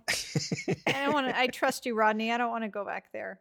If anybody listening knows this, please get in touch with Sebastian, and then he can email me, please. Are, are you sure she didn't say like GD, like God Nope, damn? dude. I turned on the subtitles. And it's JG. JG. You know, funny, funny story. The second time, so I saw this in theaters, like I said, and then I liked it enough that I was like, I want to go see it a second time. And the second time I oh saw my it, God. I know. The second time I went and saw it, I went. I didn't know this, but I went to like a a screening that was for deaf people, so it had subtitles on. Uh huh. and the I suddenly was like, oh, she's saying Tartutic. She's Yeah. saying Narf. Like I could understand because I was reading along. And I remember it saying JG Scrunt and being like, is that his full name? like I'm JG Scrunt, and I'm gonna build a railroad through your town. I'm telling you. I'm telling the you it's Scrunt there. Express is coming through. And then and then last night when I was rewatching it, I was like, I gotta just make sure. And I turned to the subtitles and I was like, yeah, JG. No explanation. Well, I have to think that at one point the Scrunt was called the JG Scrunt, and it probably got edited out. you know, like as the director and the editor, you probably had to watch this movie like 800 times, right? Those poor fucking souls. At some God point, rest their souls. why did no one say, why is she saying JG Scrunt? Shouldn't we take that out? I didn't Ugh. notice Rodney because I think this was the point when I said Sebastian that I felt like sh- she was the dungeon master. Was this the time when that happened? yes. Because it was Yes. like I felt like it was all of a sudden it was so much Dungeons and Dragons happening when he was like on the other end and she was like, I mean, it was just a whole nother language, and I was like, what is happening now? Like it was, so I didn't notice JG Scrunt, which sounds to me like um what is that like insurance the general or something like that like the cheap Oh, yeah. insurance it's like Yeah. JG Scrunt will save you 10% on your auto That's insurance. what I hear Ask for JG. Also, this scene bugs me because, like, why is it happen? This is one of those things where, like, M. Night Shyamalan is like, wouldn't it be cool if they're talking over walkie talkies? But, like, why don't they just have a conversation? Like, here's what you're going to do. You're going to go out there, you're going to look in the mirror, you're going to say these words. Yeah. So it's like saying, I'm going to teach you how to fly a rocket, but instead of trying to go over it first, just get in the rocket and I'll walk you through it step by step as we go. That's what the scene and as like. you've pointed out rodney with the logistics of like the layout of of the apartment 'cause they could have just kept the door open and like Yes! whispered loudly it's literally eight steps away from his door. It's so and like and again, this apartment building's huge and like nobody's ever out. You know, like people are always hanging out on the balcony, smoking in apartments. This and shit. apartment building's got like eight floors. it's, It's huge. like massive. Towers. It And- massive. towers and and everyone's balcony looks out into the courtyard. So nobody is noticing the like the superintendent fight a a wolf monster, right? like no one notices the eagle coming. No one notices anything. Sorry, I don't know. I don't know why. Out of I everything just, in the movie, I'm incredulous that you're incredulous at this point. Like, really, at this point, you're finding the like. you I'm just gonna tweet at M Night Shyamalan every week. I'm gonna be like, I'm gonna be like, I'm gonna be like Andy Dufresne in the in the Shawshank Redemption, and I'm just gonna write a letter once a week until I get my library. Everything from now on will be hashtag jg scrunt Get it trending. Speaking of M. Night, it, this is the point where we find out that he is going to be a martyr. So it's not just that he wrote the he's writing the book that's going to change the world. He's going to be murdered for it because the ideas in this book are going to be so revolutionary. And I just think about my time working in a library and seeing all the like books that are in the library that nobody's getting murdered over and i pictured like, like it's really hard to write a book that's like i mean i think the last time somebody wrote a book that eh, they threatened to murder somebody over was like the satanic verses uh, salman rushdie like you'd have to be coming up with some salman rushdie like shit The satanic verses are not too good, but the chorus is really fun. Good hook. Oh man, sorry, I had to. so yeah um he's gonna m Night's gonna write this book and he's gonna get murdered for it so i guess she can predict the future or see into the future She definitely can. She says multiple times that she can see the future. She frequently says to people, "Do you want to know your future?" Yes. but she can't tell them about it. Uh, but she That's true. It- She's like, or "Yo, I can't tell you anything about the blue world, but I can tell you about." if your she own can future." see the future, can't why doesn't she say, "Hey, look, you've got all these categories wrong"? I really love this part. I got to be honest. I, I pretty much everything that revolves around this plot line, I'm a sucker for. I really like the scene where he where she explains how his book will like basically lead to this little boy growing up with those thoughts and he'll become the president. But I think it's I think it's really touching when he asks about whether he'll survive and she basically says no if you write the book you get killed and I, I i don't i think it's really powerful that even with that knowledge he decides to go forward with it It would be powerful in a whole nother movie. Maybe I, I I'll concede to you that it's not a bad idea on paper, but you know when you watch a really bad horror movie, but there's a couple like really good kills in it, and you're like, Sure. I I love that part. That's what some of Shyamalan's films are like for me. The movie itself can be really bad, but there will be these little parts where characters have a little scene that Yeah. I'm just like, this is why I'm here, right? And this is one of those moments for me. Well, listen, man, you don't have to tell me about this shit. I mean, come on. Like you've that's done nothing but make fun of me. You've done nothing but make fun of me for like four podcasts about how I find the the delicious kernels of the corn in, these turds. That should be you got to put that at the top of each episode. That's what your podcast is. Now you found where I've drawn my limits. Like there are places that I cannot even go to.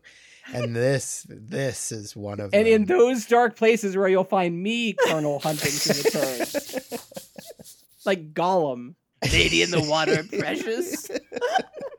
I just can't get on board at this point. I can't. I'm so hate. I hate the whole idea of the guy who's made the movie setting himself up as this character. You know, you're right. If it had been another person playing it, maybe I'd be able to go with it a little more. But I just can't, and it doesn't. I don't feel anything but seething, seething hatred. He's like uh-huh. looking into his own eyes and telling himself he's a fucking genius who's worthy of martyrdom. yeah, I know it's difficult to separate yourself from that, but like, I mean, it's hard because you're watching it. That's M Night Shyamalan, right? But like, he is There's a character. no way to separate yourself from it. How do you do it? Like I just remind myself that he's a character named Victor. He's just some dude. Uh-huh. It just doesn't bother me as much as it bothers you, obviously. and me. Um, Right, yeah. Again, his acting is terrible. That's the main problem. Right. So you've got nothing to hold on to here. I mean, yeah, uh, you're you're you're just holding on to the actual on paper idea. But like the scene isn't good, the acting isn't good. Like the fact that it's the guy making the movie makes it fucking horrible.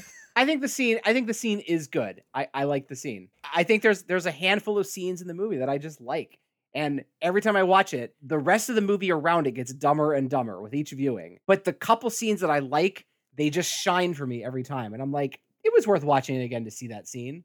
I agree with Rodney. Like the idea is good, I but I'm totally with Sebastian where I'm like I just can't. I can't with M Night. And I also was sitting here thinking because I have been on a number of podcasts with the two of you of how the tables have turned, Sebi, because it's usually Sebastian who's you know liked something, uh, and and I'm right there with him because we've watched it like ten times, and we're like, eh, there's some good things there. And Rodney's like going, Are you guys insane? This movie's terrible. and I'm just like, it's totally yeah. I'm, I'm we're through the looking glass. I mean, to be fair, I don't think I've ever met someone who likes this movie. You know, like I, I feel like it's me and M Night Shyamalan, and that's why I feel like he should reply to my tweet because like I'm the one person that liked his movie. I think there are other people that like it. Even his kids are probably like, I much preferred it when it was just a bedtime story. Oh my god, yeah. It's a bedtime story. It might have been fine. Sure. I don't want to criticize it as that, No. but as a movie, it is poison to my soul. You know when people talk about like if I had a time machine, what I where I'd go and what I'd want to witness? I'd want to go to premiere night and sit right behind M. Night Shyamalan and his two daughters. And the credits roll and he turns up with a smile on his face and is like, What'd you think, kids? And they're like, they just stare at him and like, I loved it, Dad. It was really good. I don't want to, you know, look, I like I I like the guy more or less, you know. I I think I enjoy his movies and I don't want to I don't have a problem with M Night Shyamalan. I just think that this movie is just ego run rampant. Um, I I completely agree. This is and and sometimes there's nothing wrong with that, but in this case there's something very very very deeply deeply wrong with it. Yes. Yep. So they they throw their party and just the whole plan of this party doesn't make any sense because the plan is okay, so the idea is they don't want anybody to notice this thing happening. So of course what you do is you throw a party so that everybody's there. But then, okay, so there are all these people there, but then what they do is there's going to be this band that's going to play in one of the rooms, this rock band, which I appreciate. They're going to start playing, and then everybody's going to go run to see the rock band. Let me just say right there, flaw in your plan because I, I've been in many rock bands. Some of them are pretty good, and even then, not everybody's going to run to go see the rock band. A lot of people are going to still hang out and drink by the keg and not fucking pay attention. If it was low octane, they would have flocked. yeah, the party's going to shit because they can't get the band to start playing or something. Like this one dude with long hair is supposed to let the band know they need to play now, but he's used up all the batteries in the walkie-talkie. It's a so dumb scene, and this is supposed to be like suspenseful. Like you're supposed to be like, "Oh my god, is the band gonna start playing?" You know, so they don't get the band to play on time, so the scrunt can now get story so story gets dragged off into the shrubs this whole sort of series of events is so stupid and not exciting and like they pull her out of the shrubs and now her hair is white I didn't even notice that her hair changes oh, color. Oh yeah. I, I just somehow missed that. Well, no, it seems to happen when she gets like injured or if she's not in water long enough because she's like her hair like starts getting like lighter on the ends. I noticed, and then Huh. I noticed that her skin starts looking Yeah. paler. I guess I noticed that. no, but her de- her hair definitely like gets lighter at an earlier part of the film. But then like after that happens and she's injured, then like she's completely like kind of almost albino. And one of the things that happens at this point is the scrunt gets into the complex and is sort of stalking through the halls. And um, bob balaban the critic who the party has been ostensibly to celebrate him moving into the complex but it's just a front to have a party. And he so he thinks the party's all about him but it's not because fuck you movie critics. So then he drunkenly goes wandering off looking for a bathroom. Like why he doesn't just go back to his own apartment and go to the bathroom i don't know but he's looking for the public restroom in the apartment complex. Mm-hmm. Because every every apartment building has a public restroom Oh yeah. down on the ground floor. And so he wanders down in this hall, and the scrunt comes. And this, for me, this might be the worst part of the movie, just because. So Bob Balaban Oh. basically addresses the camera, and he's like, "This is the part in the movie where the obnoxious character that nobody likes."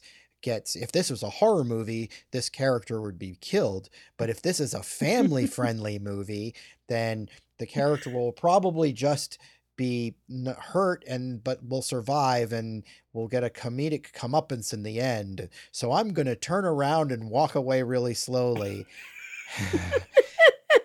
and then the scrunt attacks him. We don't even see it. So it's like it it doesn't even fulfill the promise of the whole the speech he gives. I mean, you see him get dragged down, and it is definitely it is definitely implied that he is murdered. Well, I don't can like an animal murder people? He's that it kills him, I guess. I don't know if it Yeah. murders him, but this scene is so fucking dumb. I don't get it. I don't know why it's there.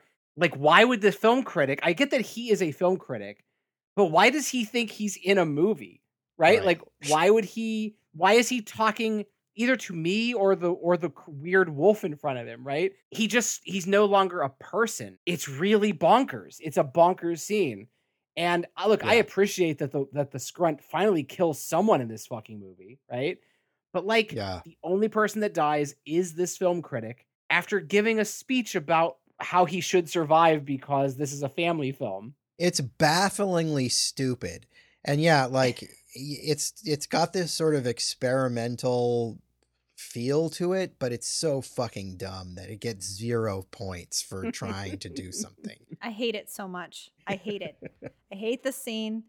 I, I do agree with Rodney. I'm glad the scrunt finally kills someone or something, but I don't even know what the rules are. I didn't know if the scrunt could harm anybody else. I mean, people seem afraid of it, but I, I don't know. I just, at this point, I just want this movie to end.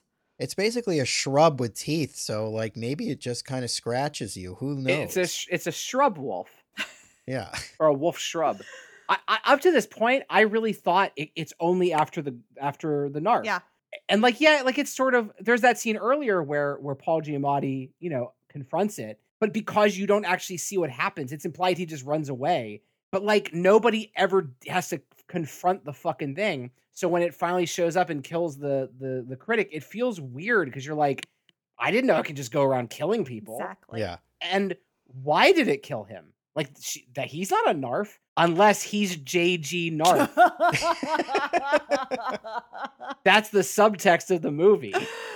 I mean, it's just obnoxious and it's such an obvious dig at critics. You know, we've already kind of covered that, but it's just such a weird, dumb scene. But arguably not as dumb as the next scene. Now, it's funny because I never, uh, you know, there when M Night Shyamalan first came into prominence, the big thing narrative about him was he was the master of the twist. Every movie supposedly had this big twist. I don't think that's actually true. I think people just kind of made that the narrative about him. I mean, obviously, Sixth Sense has an amazing twist. Unbreakable has a pretty decent twist. Signs, I don't really think has a twist. I think people say it does. Signs definitely has a twist. If the twist in Signs is arguable, the twist in The Village definitely is not. It's a big twist movie. But then this, the only thing that would really, I think, count as a twist in this movie is this moment where they find out there or they realize that they've got all these categories of classes of people wrong. And that Jeffrey Wright is not really the interpreter. It's his little his little kid who mm. reads fucking cereal boxes. and so like and i don't know if this is supposed to be funny or not but then like so they they have this revelation and then they they cut to like a shot of them all gathering around his son as he's staring up into the cat at the cupboard uh, full of cereal boxes like all these like crazy made up cereal boxes and he's just like reading them like like tea leaves. Yeah, I gotta tell and you, he's just saying the most ridiculous shit this is the dumbest part of the movie. This is the worst part of the entire movie. First of all, why does Jeffrey Wright let his son have 18 different types of cereal at once? I just don't understand. There's literally a scene in this movie of a little boy staring at cereal boxes and being like, it says here in like the back of the Krispies box that like we need seven sisters born on seven nights with seven full moons. And the Frosted Flakes tells me that the, the great healer must come forth on the 11th hour. And you're like, what the fuck are you talking about? They're just cereal boxes. you immediately take that child to the emergency room and like you get him you get him looked at and there's all these adults. There's like there's like 20 adults who are all standing around like just with Oh. sincere faces. it is a brain breaking moment like your mind is shattered at this point like if you have sat down to watch this thing seriously you're like your your your fucking brain is boiling it is boiling out of your fucking head I know high people who got sober at that scene. They're just like, wait, what? I'm sorry. I'm completely. I need to stop doing drugs.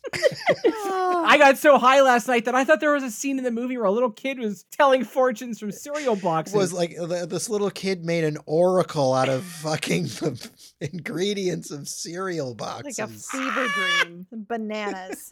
Absolutely bananas. I guess we're supposed to think it's funny. It's not like this this movie doesn't have a sense of humor. I mean, and that's another thing about the movie is the tone is just so strange. there are definitely moments where you're supposed to be laughing. I feel like for sure, for there's sure. definitely comic moments, and we didn't really talk about them, but the funny moments are funny. I think there's a lot of really, you know, like like the um the Korean woman and her daughter, they are funny. The stuff with Cleveland getting milk on his mustache is funny. Right, right, right. Yeah, because he needs to be like a child for the grandmother to tell her the Cookies and milk and lying down for a nap. Yeah, But that was it- a cute moment. Yeah. But at this point, the movie feels very sincere. Like I'm Yeah. supposed to be in awe of the child reading the cereal Yes. boxes. But it's so fucking dumb. I believe that that is how it's communicated through cinematic language. That we're supposed to be, our mind is supposed to be blown. Yes. That's what I believe eh, we're supposed to be feeling. you're you're out you're like out having drinks after it with your friends and you're like, "Man, could you believe that the whole time it was the kid and the cereal boxes and not his dad with the crossword puzzle?" Like was that the twist? like I feel like in his next movie, the whole time you're gonna think someone's favorite color is blue, and then at the end, the twist is he actually likes green, and you'll be like, "I gotcha." Seriously, if you haven't seen this movie, listener, you gotta you gotta watch it just for the cereal box part. It's Oh. something. I guess. But um, so now we're heading into our quote unquote big climax, which is really not big at all. It starts raining. The band, the rock band, starts playing, which is maybe my most my favorite part of the whole movie because they're like, "I ain't gonna work on Maggie's farm no more," and they start going into a jam of that song because they that's referencing uh, uh, Bob Dylan. Dylan. They were Yeah. they were playing Bob Dylan earlier. Anyway, we find out that Mr. Heep is the healer. And so we get this emotional moment, like his uh, story's scratched up and she's ostensibly dead or something. The lady, butterfly lady, can't heal her. So Cleveland's like, "But you're the butterfly lady because I saw a butterfly near you." And she was like, "She's like, but Mister Heep, you're the one that brought the butterfly to me." And it's like, oh my god, he's the healer, even though he used to be a doctor and should have already thought of this, but whatever. He's the healer. And this is the one emotional moment that I will give the movie. And it's all because of Paul Giamatti, Yep. because he's acting the shit out of the scene. He's holding her, he's holding Story in her, his arms, and he's expressing his grief over his the loss of his wife and child. It's a good moment. It's a good moment for him as an actor. He's really bringing it. He's like breaking down and sobbing and saying, you know, how much he regrets not having been there to help them when he could have, which you know, of course, is now playing into this him trying to help this magical creature from another world. And then, you know, he says, I love you, I love you all, and he's crying and her wounds heal. I love this scene. I think this is my favorite part of the movie. This is this is why I love it. Like I'll give you this one. to this to me, the whole movie is just an excuse to build to this moment. And I think Paul Giamatti knocks it out of the park. I just like the idea that like even though her mission is to like help M Night Shyamalan become the world's best writer, in the process she saves Paul Giamatti, right? Like he goes from being a broken man to like finally forgiving himself and like saying goodbye to his family. I, I was very affected. I remember getting teary eyed when I saw this scene. It's a shame that the rest of the movie is the movie around it, but per- this this moment is why I love M Night Shyamalan. Like when he gets these scenes right, it hits the exact target that I want out of a movie scene. I think it's the best scene in the movie. And I think Paul Giamatti's acting his ass off. It doesn't save the movie because nothing can save this movie, unfortunately. but um, no, I think it's a great scene. I, I it's the one time I actually feel something in this film. So this brings us into the big showdown uh, with the Scrunt. Um, none of what plays out here makes any fucking sense. The the scrunt is hunting around the complex while the heroes gather around the pool to summon the eagle or whatever. Paul Giamatti faces off with the scrunt with a pool cleaner, which is just hilarious. but like he already knows he's not the guardian at this point. He knows he's the healer, so I don't I mean I guess he's just doing it because he feels he needs to. yeah, he's just being brave. There's a friggin' hilarious moment where we haven't mentioned this character, but it's funny because last week we did uh, Grindhouse and we talked about Freddy Rodriguez. Freddy Rodriguez is a character who lives in this this apartment complex. He hasn't factored into the story at all, so there was no reason to talk about him. But the quirk of his character is that he only works out one side of his body. So he has this hilariously huge arm. Like like Popeye. Yeah, like Popeye right arm, but his his left arm is is not huge.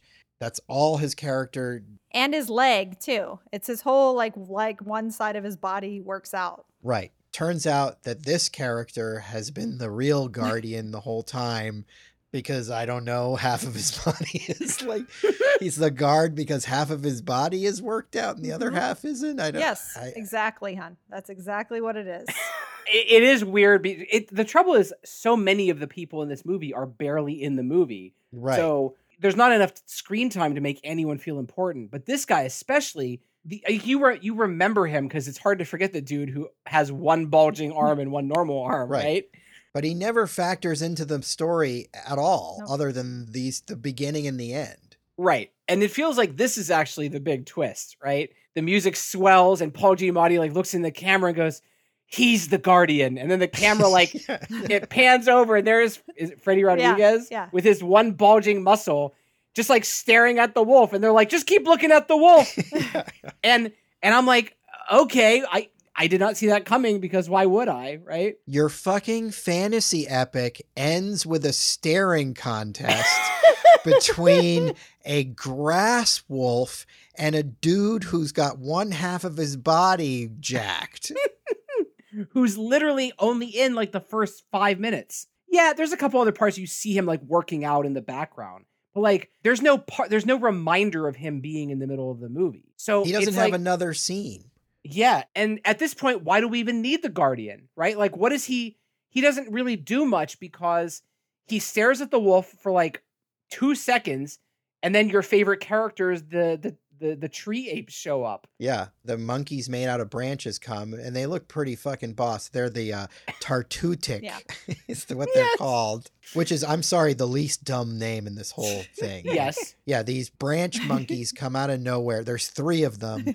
But yeah, they just, well, I mean, there's not much to say. They just basically come down from the trees and start wailing on the scrunt, and, and that's it. That's our end of movie. It's so fucking weird. Why are there tree monkeys? Like, why? The premise is like, oh, they like come after things that are breaking the rules of the blue world, but they they serve no purpose whatsoever.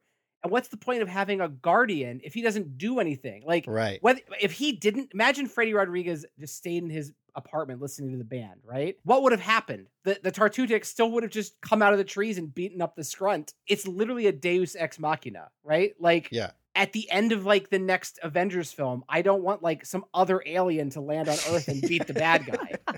I want the Avengers to do it because they're the fucking characters. Yeah, it's it's terrible writing. But I mean everything every everything in this movie is terrible. I mean other than a few things, a few scenes. So by this point, I don't give a shit if there's a Deus Ex Machina because it's all been ta- horrible and at least I'm getting some friggin' monkeys. It's fair. That's all I care about. No, I but I agree with you 100%. It's a ridiculous. It makes no sense and it's yeah, it uh, it it undermines the whole idea of needing a guardian to begin with. I'm just picturing like him sitting next to his daughter's bed and being like, and they're like, and then daddy, what is what did Cleveland do to save the day? And he goes, absolutely nothing. The Tartutic arrived and they beat the shit out of the scrunt and took him home. Now go to sleep. the end. worst bedtime story ever. So then the eagle comes, and it's kind of a nice shot because the eagle comes and we only see it in a reflection in the pool, so we don't get to see a full on terrible CG eagle, which I'm sure it would have been looked terrible. The eagle takes story away, the fucking end. That's the end. Uh, Yeah. Story goes off into the sky. I don't think we need to talk about what like what do you like about this movie? Why do you think it failed, Jennifer? really? Well, I, I actually am curious about this. I don't even know. I mean, there's so uh, it, no, it's, I, I, I can't. I don't even. I can't even. Like, there's so many reasons why. It's it's just. I don't know if it doesn't know its audience or I mean, it's it's being it's this fantasy. Well, apparently its audience is- was his kids. Rodney.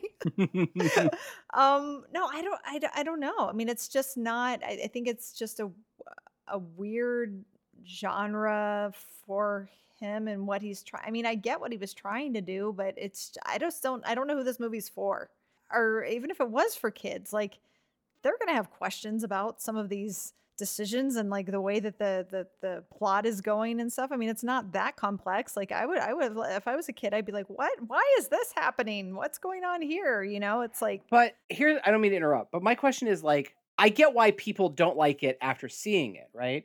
But all his previous movies made multiple hundreds of millions of dollars. And by this point, just seeing that and like when it says from the director of The Village and Signs and Sixth Sense, why didn't it have like a massive opening week, couple weeks? Like, why did it not get up to that? Do you think it was just, Well, I, I feel like like when you're a really big name and you've made yourself into this brand and you've made gazillions of dollars, there's going to be a point where the backlash is going to come, right? Like it's in it's inevitable. And I think that the backlash had sort of started with the village. I think there were a lot of people that didn't like the village. So I think people were already starting to turn. And I think that you know the marketing for this wasn't particularly good i think there wasn't really an easy way to sell this in marketing i mean that's how what i remember about it was that like i didn't even know what this was supposed to be about you know and it was like that you know his sort of arrogance even carried over into that where it's like it's the next story it's the next movie from M. Night Shyamalan. It's like okay it's his next movie but what the fuck is it? It's like it's the lady in the water. Okay that's great. What the fuck is the lady in the water? Like you'll find out you know like and it's like like I mean, with signs, it's like okay, cool, they're fucking aliens. With se- Sixth Sense, it's like okay, cool. It's like it's you know a ghost. Oh, you know, with Unbreakable, I mean, they didn't sell it like a superhero movie, but uh, but I think once it came out, people were like, hey, it's a superhero movie and cool. You know, what are you selling this as? Like, it's not. You know, I think this just the marketing was bad, and I think people were ready to turn on him. And then I think once the the reviews came out and they were like, "This thing sucks," then everybody was like, "All right, I'm gonna stay home this weekend." No, I don't even remember the marketing for it, like at all. Like I s- like I told you, I Yeah. solely went to the theater just because I was still on board with M Night Shyamalan, so that's why I went to see it. I can't even remember. I, I can't even remember what it was about because, like, like again, I'm sorry to keep bringing up that I fell asleep, but I did, and it was like watching it today was like, oh, like I I I didn't even remember like what the even the the the like what the deal was with the lady in the water, what her what her you know what story's story was. Yeah, no, the marketing was intentionally vague because how the fuck do you explain this thing in a fucking trailer? You know what I mean? Like, yeah. it's just a bunch of people talking about shit most of the time, and what they're talking about is ridiculous. So, like, how do you sell that? You know, you don't even really have much visually going on other than like the scrunts and the monkeys, and I think they were in the trailer. There's just nothing to sell. There's no there's there's no sizzle to this steak. So how do how do you sell it? All you can sell it on is M Night Shyamalan's name, and I think people were getting tired of his name. And it was even more, uh, you know, it turned out to be even worse for his next movie, The Happening, which is a movie I get a lot more entertainment value out of this. Mhm. It's terrible. Hundred percent. It's t- terrible movie, as bad as this, but it's a lot more fucking entertaining in a in a so bad it's good way. But that movie tanked really bad because you know this movie had come out and had had not done well and had been poorly received by critics. So people were like, "Fuck that guy," and then you know we just we saw that happen for everything he did until he did that Blumhouse movie um, and started to come back. They were using his name as a brand, and I think the brand had run its course, and he was making bad movies, and that's why. Yeah, I guess I guess what it was is the village is the one that had the big numbers because people went just because it was M Night Shyamalan. Right. But then after seeing The Village, probably a lot of people were like, "I'm good. Uh, no more M Night Shyamalan." For Exactly. Me. I, I'm still in that camp where like when I see his name, I, it doesn't matter. Like I'm always gonna go. Yep. Like Me too. you don't even need to tell me what it's about. It literally just needs to say the new M Night Shyamalan film, and I'm gonna go. Yep. But young Rodney went with this hopeful enthusiasm. But current Hmm. Rodney now sees M Night Shyamalan films with this kind of like depressed reluctance. You know, like Uh-huh. like I hope this one's good, but odds are I'm not gonna like it. Just like we we don't have to get into all the other films, but after this movie, his quality declines incredibly sharp. And you would obviously argue before this movie. I think this movie is the the bottom of the barrel for him. For me personally. No, The Last Airbender is the bottom. Last Airbender is guilty of being mediocre. No, I dude, it's This is like catastrophic. I disagree. opinion. I think Last Airbender, I just flip them. I think Last Airbender is catastrophic. And I think this is like I certainly wouldn't mount a defense for it, so don't get don't get that impression. it's bad, but it's not offensively bad to me in this way. But I'm not a fan of the cartoon. I know people who are a fan of the cartoon really have a problem with it because it's a bad, bad, bad adaptation. But we can talk about that some other time, I guess. Because he's got so many bombs. We- I mean, this could just be M. Night Shyamalan cast. yeah, he's dude's got a lot of bombs under his belt. It's pretty crazy. All right, well, I'm going to go pull a naked narf out of a pool and keep her free of the scrunts and go, you know, have a sit down with the branch monkey tartutics.